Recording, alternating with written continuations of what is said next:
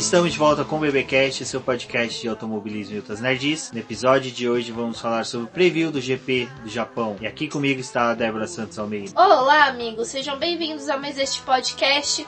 Preparem os energéticos, balinhas jujuba, chocolate, porque a madrugada vai ser longa. Isso mesmo, eu sou o Rubem GP Neto, host do programa, e o GP do Japão é sempre aquela história a disputa grande entre o sono, entre você decidir se dá uma dormidinha até o começo da corrida, da classificação, ou se segue direto aí após as altas horas. A minha dica e o que eu sempre faço é tentar seguir direto, mas na maioria das vezes muitos se findam aí no caminho. É, o que tem que preparar é aquele despertador, deixar ele ali programado, porque o risco de perder essa corrida é muito grande. E assim também, né, os treinos livres e até mesmo a classificação. Bom, dos treinos livres, né, o primeiro já vai ser às 10 horas dessa quinta-feira, então acredito que boa parte aí possa acompanhar.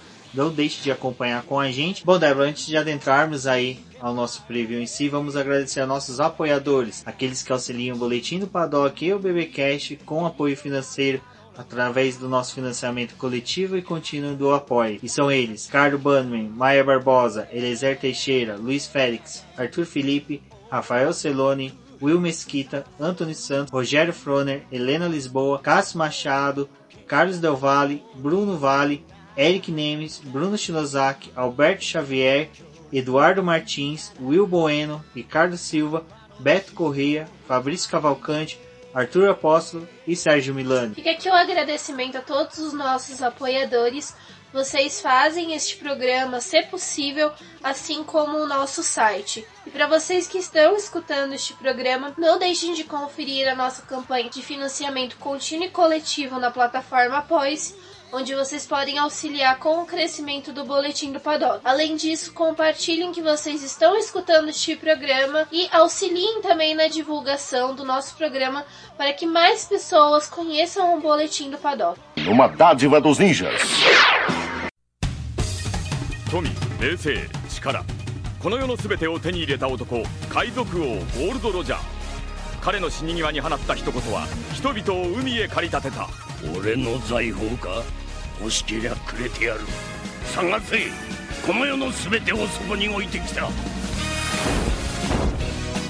男たちはグランドラインを目指し夢を追い続ける世はまさに大海賊時代 Bom, Débora, como acho que é de conhecimento de todos os nossos ouvintes, o GP do Japão ele sempre foi um GP bem decisivo, bem marcante. Principalmente ele mora, né, no folclore do automobilismo brasileiro, dos fãs do automobilismo brasileiro, em decorrência das decisões de campeonatos vividos ali pelo Ayrton Senna. Mas eu acho que é interessante a gente puxar um pouquinho mais, né, da chegada do GP do Japão, o início, né, da fase asiática aí dentro do, do calendário da Fórmula 1 com a introdução do GP do Japão lá em 1976. É, lembrando que ali, quando uh, o GP do Japão foi introduzido no calendário, era uma conquista da Fórmula 1 tá chegando na Ásia. Então, isso fazia muita diferença e era com o GP do Japão que a Fórmula 1 estava conseguindo conquistar um espaço muito importante. Desde o do primeiro momento em que a corrida ocorreu lá, o público já se sentia familiarizado com o automobilismo, já queria realmente que a Fórmula 1 estivesse ali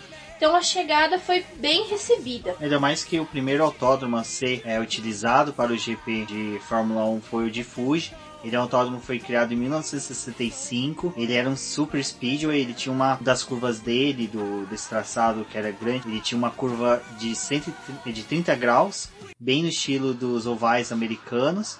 E ele foi um dos, um dos pilotos que projetaram, que auxiliaram a projetar esse, esse autódromo foi o Chris Amon, que foi um grande piloto de Fórmula 1, também foi um excelente aí desenvolvedor de carros, entre outras coisas, títulos até mesmo em endurance.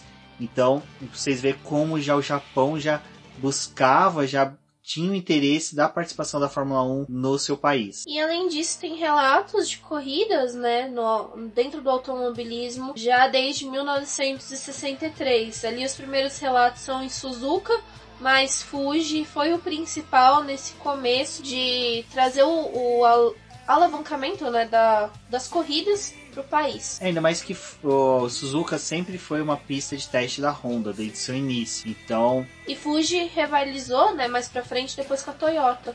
quando a Toyota adquiriu o autódromo. Mas lembrando que Suzuka, não só a Honda é, utilizou ele, ele como sendo uma pista de teste, mas a própria Honda teve a introdução dela ali na década de 60 na Fórmula 1. Ela chegou a correr como equipe própria na Fórmula 1, conseguiu vitórias, né? Até mesmo na categoria com John Surter. Então vocês veem que o Japão mesmo buscava essa presença mais forte dentro do automobilismo mundial e principalmente na Fórmula 1 com o início de uma equipe própria, depois sediando a Fórmula 1 e consecutivamente fornecendo motores e também tendo equipes próprias com a Honda e com a Toyota. Bom, Débora, agora vamos só relembrar um pouco sobre o começo, né, dos dois primeiros GPs do Japão que nós tivemos, que foi de 76 e 77, que ocorreram no circuito de Fuji. O marco de 1976 foi o acidente do Nick Lauda. A corrida do Japão fechava o campeonato, então ali ainda tinha a disputa né, do James Hunt para poder conseguir o título daquele ano. E a corrida teve início, mas o Lauda acabou abandonando, ele preferiu não dar continuidade para aquela corrida. A prova se seguiu. O Hunt terminou no terceiro lugar, conquistando o campeonato dele daquele ano com a vitória do Mario Andretti. Bom, e o GP do Japão ainda teve mais uma edição em Fuji no ano de 77, com a vitória do James Hunt. Ele conseguiu retornar ao circuito e obter a vitória que ele almejou em 76, mas conseguiu em 77. A corrida foi até mesmo confirmada para a temporada de 78. Mas antes mesmo de começar a temporada, ela foi cancelada por falta de segurança do traçado. É, lembrando que em 1977 teve o acidente do Gilles Villeneuve com Ronnie Peterson. Com essa colisão acabou matando dois espectadores que estavam lá no autódromo e com isso também fez ter toda a revisão de segurança que o autódromo fornecia. É, aquela época também estava sendo marcada por os pilotos tentarem buscar um pouco mais de segurança, já estava começando esses movimentos, então até mesmo ali na Europa teve circuitos que tiveram as suas configurações alteradas e por conta disso o GP do Japão acabou deixando de ocorrer e ficou um período sem provas acontecendo ali no Japão até o autódromo de Suzuka entrar finalmente para o calendário da Fórmula 1. É, ele entra no calendário da Fórmula 1 na temporada de 87, 10 anos depois, e ele já entra com uma configuração totalmente diferente. É que nós já acostumamos com essa configuração dele, mas no post vocês vão ver imagens que mostram que o próprio GP de Suzuka, quer dizer, o autódromo de Suzuka, para poder se inserido, ser inserido né, no calendário, ele passou por várias transformações. Além disso, o GP do Japão ele era tão querido que em 1994 e 1995 teve a corrida do GP do Pacífico, também ocorreu no Japão, só que foi no autódromo de Aida. Exatamente. Então a gente tem esse ponto, né? Vocês verem que GP do Japão ele é um dos autódromos, um dos autódromos não, um dos GPs assim que tem sim, uma grande expectativa. Eu acho que se dá muito por ele ter sido por diversos anos o palco de decisões de campeonatos, né? Inúmeros campeonatos foram decididos ali. E também é porque ele é um traçado do GP de Suzuka, principalmente. Ele é desafiador, é porque aquele primeiro setor ali tem uma sequência de S's, né? Até esse dia estava eu, o Sérgio Silverly e o Carlos Del Valle respondendo a um tweet de um dos ouvintes do Boletim do Paddock, do BBcast, do podcast F1 Brasil e do Boteco F1, em que ele perguntou pra gente o que a gente achava do traçado. Eu falei que esse primeiro setor ele é bem desafiante para quem gosta de jogos, simuladores. Eu gosto muito do Real Racing, que é aquele que a gente joga com o celular na mão. É, essa sequência de S's no começo é bem desafiador, né? Então eu acho Além que isso... disso, é uma descida, né? A primeira curva ela é realizada numa descida para o lado direito, então torna ainda mais a largada e essa primeira etapa da corrida ser a parte mais desafiadora.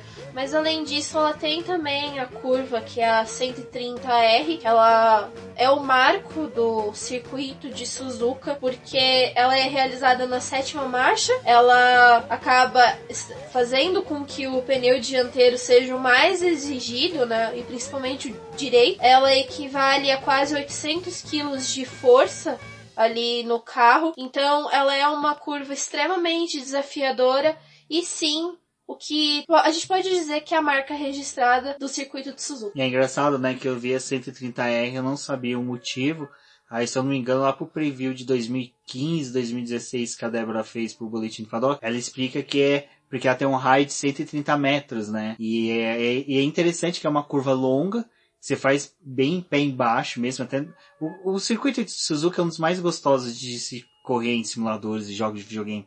Eu acho que ele, junto com o Spa, Interlagos, é, são um dos mais gostosos porque tem as misturas de curva de baixo, curva de alta, sequência de S's, que torna o circuito muito atraente, né? E sempre tem corridas disputadas, sempre tem uma corridas com bastante emoção, nunca são corridas monótonas. É, não precisa ser o foco ali no líder, né? O pessoal que tá disputando o meio do pelotão faz a corrida ser emocionante e por todo o histórico, se for analisar as corridas do Ayrton Senna, é um marco para os brasileiros exatamente essa corrida e não é à toa que o público japonês ama muito essa pista. É aquele circuito que quando você olha nas arquibancadas, o pessoal tá caracterizado. Tem gente que tá com um boné de asa traseira, da, do bico da frente do carro, gente com boné da Ferrari, com os carros todos desenhados, pessoal com boneco do Bernie Eccleston, tem de tudo, né? O GP do Japão é a grande atração. Não, e tem uma coisa que é interessante, que, que é legal dessa conversa nossa hoje, que nós estamos falando de um circuito, né? Que ele é apaixonante, e o GP do Japão, e ele caracteriza isso pelos fãs, que é uma, uma das amostras que tem de que você pode ser apaixonado pela Fórmula 1, manter a Fórmula 1 em audiência, porque até mesmo um dos patrocinadores principais do GP do Japão é a Fuji TV, que é uma das únicas TVs uh, abertas junto com uh, a Rede Globo que transmite, se eu não me engano aí, acho que ela só transmite mesmo o GP do Japão, mas algumas outras etapas. Mas enfim, pra vocês verem que eles não têm pilotos campeões, eles não têm pilotos constantemente no grid, até a, a Fórmula 1 recentemente soltou uma imagem, uma, um vídeo, na verdade, no canal do YouTube deles, mostrando momentos marcantes do GP do Japão. E um deles é quando o Kobayashi vai ao pódio, né? Pelo, pela Sauber em 2012, se eu não me engano. Que eu lembro dessa corrida. Você vê a emoção de todo mundo, de todos os presentes ali porque é, era a presença de um japonês no pau, no, no pódio. Então, assim, foi uma corrida bem bacana. Salvo engano, foi vencida pelo Sebastian Vettel. E teve até o Felipe Massa no pódio. Então, foi uma corrida bem, bem, bem legal. E é legal que a gente vê isso, né? Não precisa ter um piloto ganhando, um piloto dentro do grid para você ter ainda a continuidade do espetáculo no seu país. Para mim, eu acho que o marco do GP de Suzuka, que é uma pista que me faz lembrar muito da minha infância, é principalmente por conta do jogo do Ayrton Senna que eu tinha lá do Super Nintendo, em que a fita, na verdade, ela era do Mansell, mas quando ela chegou aqui no Brasil, e eu não sei ao certo quando ali, mas eles fizeram uma modificação, porque a fita oficial era do Mansell, eles fizeram uma modificação e pintaram o carro que seria do Mansell pro carro do Senna. Então era um carro vermelho, aparecia a foto do Senna. Por incrível que pareça, eu tive as duas fitas quando eu era criança. E eu jogava com a do Senna e tinha a pista de Suzuka e eu achava ela muito legal. Até porque tinha um trechinho ali que. aquela parte onde o carro passa, que é um. Não é um túnel, né? Mas no jogo lembrava como se fosse um túnel, porque eu era é, tudo quadradão. É que a pista em si ela faz um 8, é. né? Ela é a única ela pista se cruza, que né? ela se cruza, ela é a única pista do calendário que ela tem esse cruzamento. Então aquilo ali ficava como se fosse um túnel no jogo e isso me traz uma memória muito legal desse, dessa fita, dessa história, principalmente, né?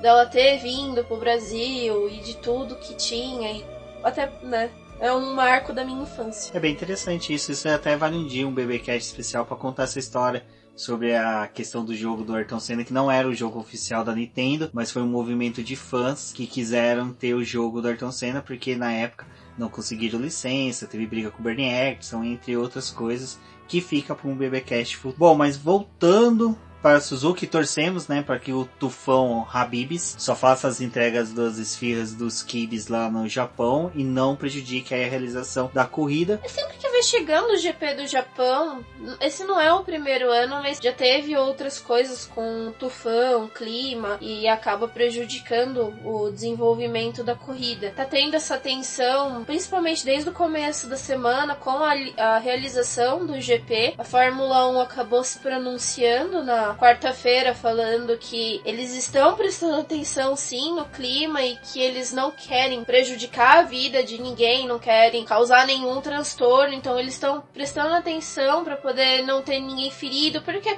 Afinal de contas, né, a Fórmula 1 é uma festa, então não é para poder ter um momento de tristeza. E eles estão fazendo o monitoramento da pista. Era pro tufão chegar no domingo, poderia atrasar ali a, os preparativos da corrida. Agora eles estão monitorando e acredita que vai chegar no sábado, então pode ser que a classificação seja adiada para o domingo é o mais certo que a, que a FIA e a FOM estão verificando de fazer, mas pode também ter alguma coisa de atraso ou até mesmo cancelamento dos treinos livres. Então, por, por conta de tudo isso, pode ser um final de semana muito apertado ali, se for tentarem cumprir, né, a maioria dos eventos da Fórmula 1. Vamos continuar acompanhando aí e ver o segmento do que vai acontecer com essa prova. Exatamente, principalmente porque o circuito de Suzuka ele já tem alguns marcos negativos de acidentes, né, Débora? Teve o, acho que o primeiro que ocorreu assim, que foi marcante, foi do Nadia Mansell em 1987. Do Timo Glock em 2009. E em 2014 o fatídico acidente, né, do Gilles Bianchi, que não veio a falecer no acidente mas nove meses depois veio a falecer. Então é o, o marco mais recente que nós temos de morte na Fórmula 1 em decorrência de acidente. O GP de Suzuka ele já é marcado por conta disso. Acho que 2014 é o que traz, né, uma afobação maior quando vai chegando perto da pista do Japão, né? Por conta desse acidente. E agora é um acidente climático, um problema, e a gente não sabe se vai ter segmento. As pessoas querem que a corrida aconteça, mas também, né, tem que tentar cuidar e preservar da vida de de todo mundo que vai estar ali, né? Não é só dos pilotos, tem todo o público que a gente sabe que gosta muito de acompanhar. A pista tá lotada desde o começo do final de semana. Além disso, tem o pessoal que vai antes para poder cumprir aqueles eventos de ficar perto dos pilotos, pegar autógrafo. Então, é, um, é uma semana né, cheia ali no Japão para poder atender o público e, primeiro de tudo, né, preservar a vida de todo mundo que tá ali envolvido antes mesmo da competição. Uma dádiva dos ninjas. Bom, Débora, a gente falou sobre a curva 130R. Eu acho que é interessante dela é que ela é uma curva que ela exige muito do carro, né? E assim também exige muito dos pneus. E já a Fórmula 1 tem todo um pensamento para os pneus de 2020. Contudo, ainda focando em 2019, nós tivemos os pneus selecionados para essa etapa. Exatamente, Rubens. Os pneus utilizados neste final de semana vão ser o C1, faixa branca, C2, faixa amarela e o C3 faixa vermelha correspondente ao pneu macio. Eles foram selecionados dessa forma pela Pirelli porque a pista de Suzuka é extremamente abrasiva, então ela acaba com os pneus rapidamente. Tem a sequência de S que também acaba prejudicando, né? E ajudando na degradação dos compostos. Então essa foi a gama que eles utilizaram no ano passado. O Lewis Hamilton largou com os pneus médios e terminou a prova com os duros. Depende ali muito do que os pilotos estão, né? Pilotos e equipes estão pensando para o final de semana, mas a melhor aposta é realmente focar nos compostos mais duros para poder permanecer mais tempo na pista. Com o tufão, né, e com chuvas e o que pode acontecer é que os, eles acabem utilizando mais os pneus intermediários e os de chuva extrema no decorrer do final de semana, mas esses são os pneus principais se a corrida né, for ocorrer com, com asfalto seco. Uma dádiva dos ninjas. Bom, Débora, agora é aquela hora que a gente passa para nossos queridos ouvintes que já estão na reta final também dos bolões, porque o campeonato chegando ao fim, agora é aquele momento que nós temos que ficar com bastante atenção nos bolões, nas apostas aí. E agora é aquela hora que a gente passa alguns números, alguns dados que podem auxiliar aí aos nossos ouvintes a realizar suas apostas nos bolões. Lembrando que o Boletim do Paddock tem sua liga no GP Predictor e também no F1 Fantasy. Todos os links estão aqui no post. É só acompanhar. E agora, né, Débora, vamos falar dos vencedores, né, os pilotos que mais conquistaram vitórias no GP do Japão. Schumacher é o líder com seis vitórias, seguido por Vettel e Hamilton com quatro, Senna, Hill, Mika Hakkinen com duas vitórias cada. Legal agora, né, Débora, que podemos ter o desempate aí de Sebastian Vettel e do Lewis Hamilton, já que cada um tem quatro vitórias. Então vamos ver aí quem ocupa a segunda posição com cinco vitórias. Mas nos construtores, nós temos a Ferrari e a McLaren empatadas na primeira colocação com 7 vitórias cada. Na segunda posição, nós temos a Mercedes com 5 vitórias. E na terceira posição, a Red Bull com 4 vitórias. Nos motores, Renault e Mercedes são a líder com 9 vitórias, acompanhada da Ferrari com 7, a Ford Crosswald com 3 e a Honda com 2 vitórias. Nas poles, nós temos o Michael Schumacher liderando com 8 poles, Sebastian Vettel com 4 e empatado na terceira posição nós temos Ayrton Senna e Nico, Nico Rosberg com 3 poles. Nos construtores, a Ferrari é a líder com 9, seguida pela Red Bull e Mercedes com 5 cada. McLaren e Williams vêm na terceira posição com 4 cada. Nos motores nós temos a Renault com 10 poles, seguido pela Ferrari com 9 e a Mercedes com 5. E agora nas melhores voltas, lembrando que esse ano pontua, né, levando mais um ponto quem conseguir fazer a volta rápida estiver entre os 10 colocados. Aqui no, nas estatísticas, o Michael Schumacher tem 4 voltas rápidas, seguida pelo Alan Prost e Mark Webber com 3. Sebastian Vettel também tem 3. Ayrton Senna, Ralf Schumacher e Lewis Hamilton possuem duas cada. Nos construtores, nós temos a Williams com 8 voltas rápidas, seguida pela McLaren com 7 e Ferrari com 6. E nos motores, a Renault lidera com 12, seguida pela Mercedes e Ferrari com 6 cada e a Honda com 3. Uma dádiva dos ninjas. Bom, Débora, acho que agora nós podemos relembrar como foi a corrida de 2018, para que nossos ouvintes aí já comecem a ficar familiarizados com algumas fichas e pendências que foram deixadas pelos pilotos lá em Suzuka. Outros números que são interessantes sobre o circuito, né, Débora? Como foi dito, Michael Schumacher venceu por seis vezes e a pista tem a volta mais rápida ainda do Kimi Raikkonen com 1 minuto 31 segundos 540 centésimos em 2005. Ele ainda na McLaren com motor Mercedes. A prova contém 53 voltas. O circuito ele é, tem um comprimento total de 5 km 807 metros. O traçado só tem uma zona de DRS, para minha infelicidade, que a zona de DRS é justamente ali na reta de largada. A Que zona Que corresponde ao setor 1 do circuito. Exato. E a zona de detecção era um pouco antes ali da chicane, famosa chicane lá do incidente entre Ayrton Senna e o Alan Prost no GP de- do Japão de 1989. Outros números que são interessantes aí para os nossos ouvintes são os horários, né? Vamos falar aí do treino, primeiro treino livre que acontece às 10 horas, com transmissão tanto da Sport TV 2 como em tempo real pela Globo.com. Na sexta-feira, às 2 da manhã, nós temos o segundo treino livre, que é o treino livre, aquele treino tão importante que a gente fala que ocorre normalmente no mesmo horário da corrida, então ele tem uma importância aí para a estratégia da corrida, com transmissão também da Sport TV 2 em tempo real pela Globo.com. No sábado, terceiro treino livre à meia-noite, com transmissão na Sport TV 3 e na Globo.com em tempo real. A classificação corre às 3 da manhã, com transmissão da Sport TV 3 em tempo real na Globo.com. No domingo, dia 13, à 1 da manhã, nós temos a pré corrida ali, o pré-hora pela transmissão do Globo.com e a corrida começa às 2h10 da manhã com transmissão pela Globo e também pela Globo.com em tempo real. Então aí pessoal, os horários para vocês, va- vai ter os horários no post também e o que é interessante é que seria bom vocês ir acompanhando aí do Boletim do Paddock, nossos colunistas aí pelas redes sociais para ficarem sabendo se realmente vai ter os treinos livres em decorrência aí do Tufão Habibs, que a gente não sabe como é que vai ser se a tia Eda vai permitir ou não essa chegada no Japão. Uma dádiva dos ninjas. Bom, Débora, agora vamos relembrar, né, o GP do Japão de 2018, que, como nós vamos ver aqui, houve um domínio total aí do Lewis Hamilton com uma facilidade aí dada pela própria Ferrari. Lewis Hamilton sambou na cara de todo mundo ali no final de semana do Japão, porque ele liderou os treinos livres. Além disso, conquistou a pole. Até mesmo foi um erro da Ferrari que mandou os pilotos no momento errado, com os pneus errados ali pro final da classificação.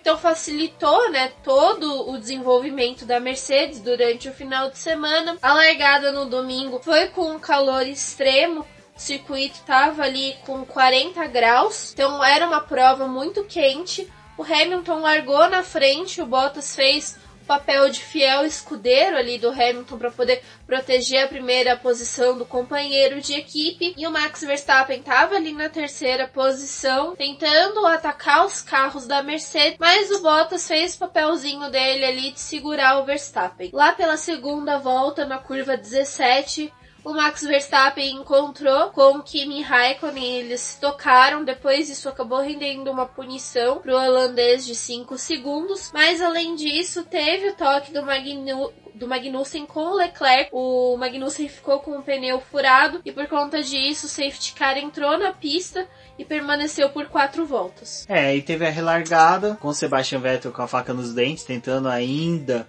adiar um pouquinho mais a, o campeonato, a decisão do campeonato que viria a acontecer no México. Ele vem com as facas nos dentes, tenta ultrapassar o, o, o Max Verstappen ali na 130R e acaba os dois se tocando. Na época, para quem se recorda aí, eu pautei bastante que a culpa foi do Max Verstappen. Revendo as imagens hoje, ainda continuo com a minha convicção. Quero saber do ouvinte o que, que ele acha e o que, que ele se relembra desse incidente. Mas Sebastian Vettel veio rodopiar novamente Alguns acreditam que o vórtice criado pelos rodopios dele é o que deu origem ao tufão atual. Não sabemos ainda, mas ali eu acho que foi tudo por água abaixo pelo alemão. Tivemos prosseguimento normal da corrida, né, Débora? Algumas ultrapassagens do Daniel Ricciardo Foi uma que corrida conseguiu. bem movimentada, né? Até com as Eu acho que as características da pista e, a- e o novo carro, esse formato desse carro atual que permite uma aproximação, é lógico, a gente tem toda aquela questão da dificuldade de ultrapassagem, mas a pista ela favorece pelo volume que ela tem de curvas, porque tirando o momento ali da reta principal, o resto da traçada inteira você tá ou no meio de uma curva se preparando para entrar em uma. Então, é, isso favorece muito aí as ultrapassagens na pista, o que aconteceu bastante. E um dos protagonistas de ultrapassagem foi o Daniel Ricciardo no GP passado. Bom, o pódio ficou com o Hamilton na primeira posição, o Bottas em segundo e o Max Verstappen no terceiro lugar. O Vettel ele só conseguiu um sexto lugar, então não era o ideal para ele que estava batalhando ainda pelo campeonato com o Hamilton. É, e ainda na zona de pontuação nós tínhamos o Pérez, o Grosjean, o Ocon e o Carlos Sainz. E como eu disse, né, o Sebastian Vettel buscava ali uma pontuação boa para conseguir adiar um pouco mais o campeonato, mas o Lewis Hamilton saía do Japão com 331 pontos, o alemão com 264, sabendo aí que no GP do México de 2018 a decisão poderia ficar ali para o inglês. O mesmo acontece agora nesse, nesse GP, né? Dependendo do resultado, Lewis Hamilton já põe a mão na taça no México, dependendo do resultado que se vier no GP da, do Japão. É, e praticamente é o GP do, do Japão que vai determinar a vitória da Mercedes, né? Com mais um título de construtores.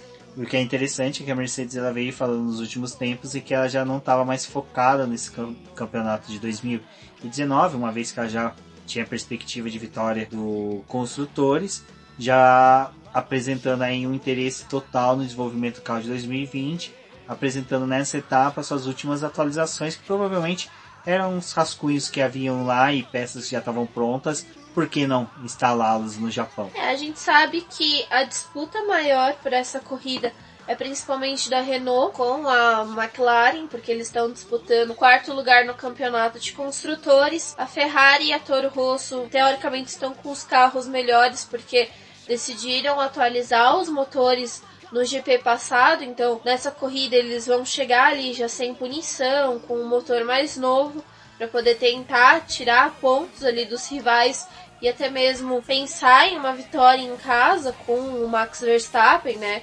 E com o Albon ali que também tá num bom. Depois da sua troca da Toro Rosso pra Red Bull, ele tá tendo um bom desenvolvimento. É, o que até recentemente alguns fãs fizeram uma simulação de como foi a Fórmula 1 pós-férias, em que em questão de pontuação o Albon está à frente do Max Verstappen. É bem, é, é bem legal essa situação da Red Bull e da Toro Rosso, que eu acho que eles querem no Japão apagar o GP2 Again. Acho que esse é o, como poderia dizer, o motivacional dos japoneses. Eles querem obter o melhor resultado possível, né? Tanto para agradar a diretoria da Honda, justificar a, a permanência deles depois de tantos fracassos junto com a McLaren.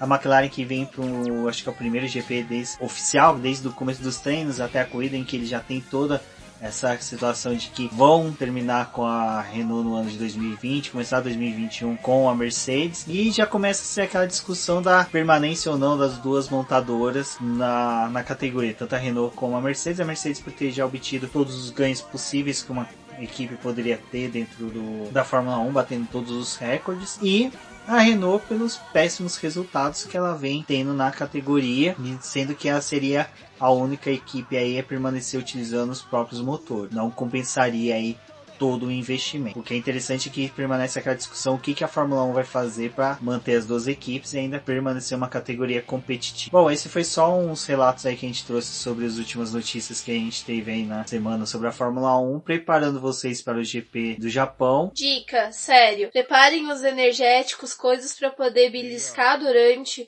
a madrugada, porque se vocês preferirem fazer nessa virada, é importante ter coisas que vão fazer vocês se manterem acordados.